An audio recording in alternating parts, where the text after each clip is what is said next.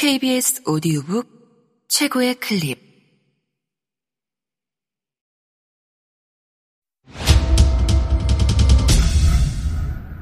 KBS 오디오북.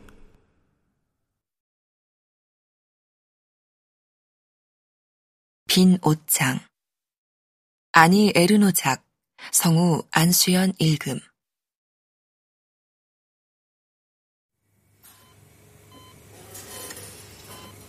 매 시간 가위다리를 하고 공중자전거를 타거나 벽에 발을 올려 재촉한다. 곧바로 배 아래 어딘가 이상한 열기가 꽃처럼 퍼진다. 썩은 보라색 꽃. 아프지는 않다. 통증이 오기 직전이다. 골반에 부딪혀 부서지는 느낌이 사방에서 몰려오다가 허벅지 위쪽에서 사라진다. 거의 쾌락에 가깝다. 넣는 동안만 잠깐 뜨거울 거예요. 끓는 물에서 꺼낸 잔뜩 오그라든 작고 붉은 막대기. 늘어나요. 보시면 알 거예요. 나는 수술대 위에 있었다. 다리 사이로 반백의 머리카락, 그리고 핀셋 끝에서 흔들리는 붉은 뱀만이 보였다.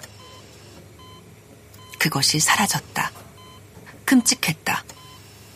나는 솜을 넣어 그것을 고정하는 늙은 여자에게 소리쳤다. 거기를 만져선 안 돼. 네가 거기를 망가뜨릴 거야. 이 귀여운 사탕에 키스할 수 있게 해줘. 거기 입술 사이에. 긁어내고 망가뜨리고 메우고 나는 그곳을 다시 쓸 수 있을지 궁금해진다. 일을 끝낸 후 여자는 내가 기운을 차리도록 커피 한 잔을 마시게 했다. 그녀는 쉬지 않고 말했다. 많이 걸어야 해요. 네. 수업에 들어가도 괜찮아요. 양수가 터지지만 않으면. 처음에는 배에서 덜렁거리는 솜과 튜브 때문에 걷는 게 힘들었다. 한 발 한 발 계단을 내려간다.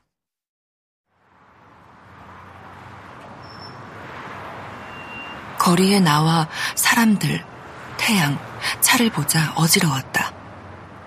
아무것도 느껴지지 않았다. 나는 기숙사로 돌아왔다. 진통이 올 거예요. 어제부터 나는 배를 움켜쥐고 신호를 살피며 기다린다.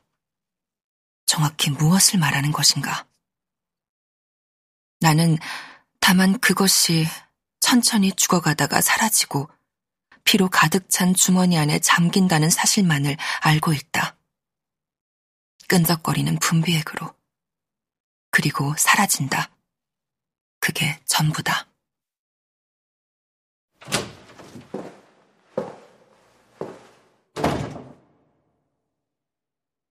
머리를 이불 속에 쳐박고 냄새를 맡는다.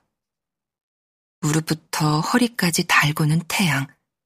속에서 일렁이는 미지근한 조수. 겉으로는 어떤 경련도 없다. 모두 몇 킬로미터의 너울거림과 꿈틀거림 속에서 일어난다. 해부도 와는 상관없다.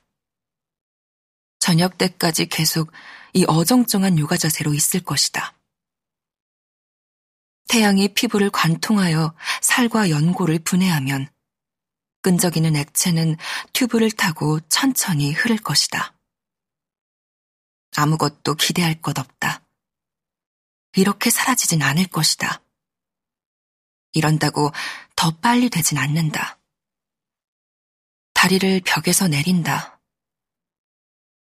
빅토르 위고나 패기처럼 교과과정에 있는 작가를 공부해 볼까? 구역질이 난다. 그 안에는 나를 위한 것, 내 상황을 위한 것은 아무것도 없다. 지금 내가 느끼는 것을 묘사하거나 이 끔찍한 순간이 지나가게끔 도와주는 대목은 한 구절도 없다. 탄생, 결혼, 임종, 모든 상황마다 그에 따른 기도가 존재하지 않는가. 모든 상황에 맞는 구절을 찾을 수 있어야 한다. 낙태 전문 산파의 집에 갔다가 나온 스무 살의 여자아이를 위한 그 여자아이가 걸으면서 침대 위에 몸을 던지면서 생각하는 것에 관해 쓴 구절. 그렇다면 나는 읽고 또 읽을 것이다. 책은 그런 일에 대해 침묵한다. 낙태기구에 대한 훌륭한 묘사, 낙태기구의 변모. 옆방 여자애에게 빌려온 의학 사전은 끔찍한 설명들과 불길한 함축적 의미들로 가득 차 있다. 그들은 겁주는 것을 즐긴다. 공기 한 줌에 죽을 수는 없다. 그러나 개구리는 개구리를 빨대로 터지게 만든다면 죽는 게 낫다. 더는 구역질이 나오지 않고 유백색의 역겨운 악취 속에 헤엄치지 않는다. 갑자기 더러운 음식을 쑤셔넣는다.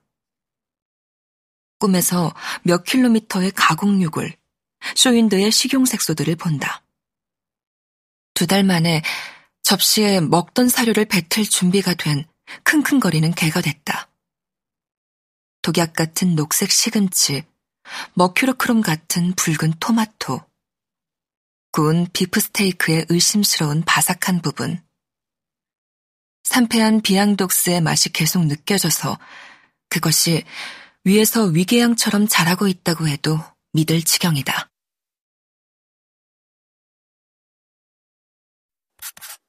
KBS 오디오 북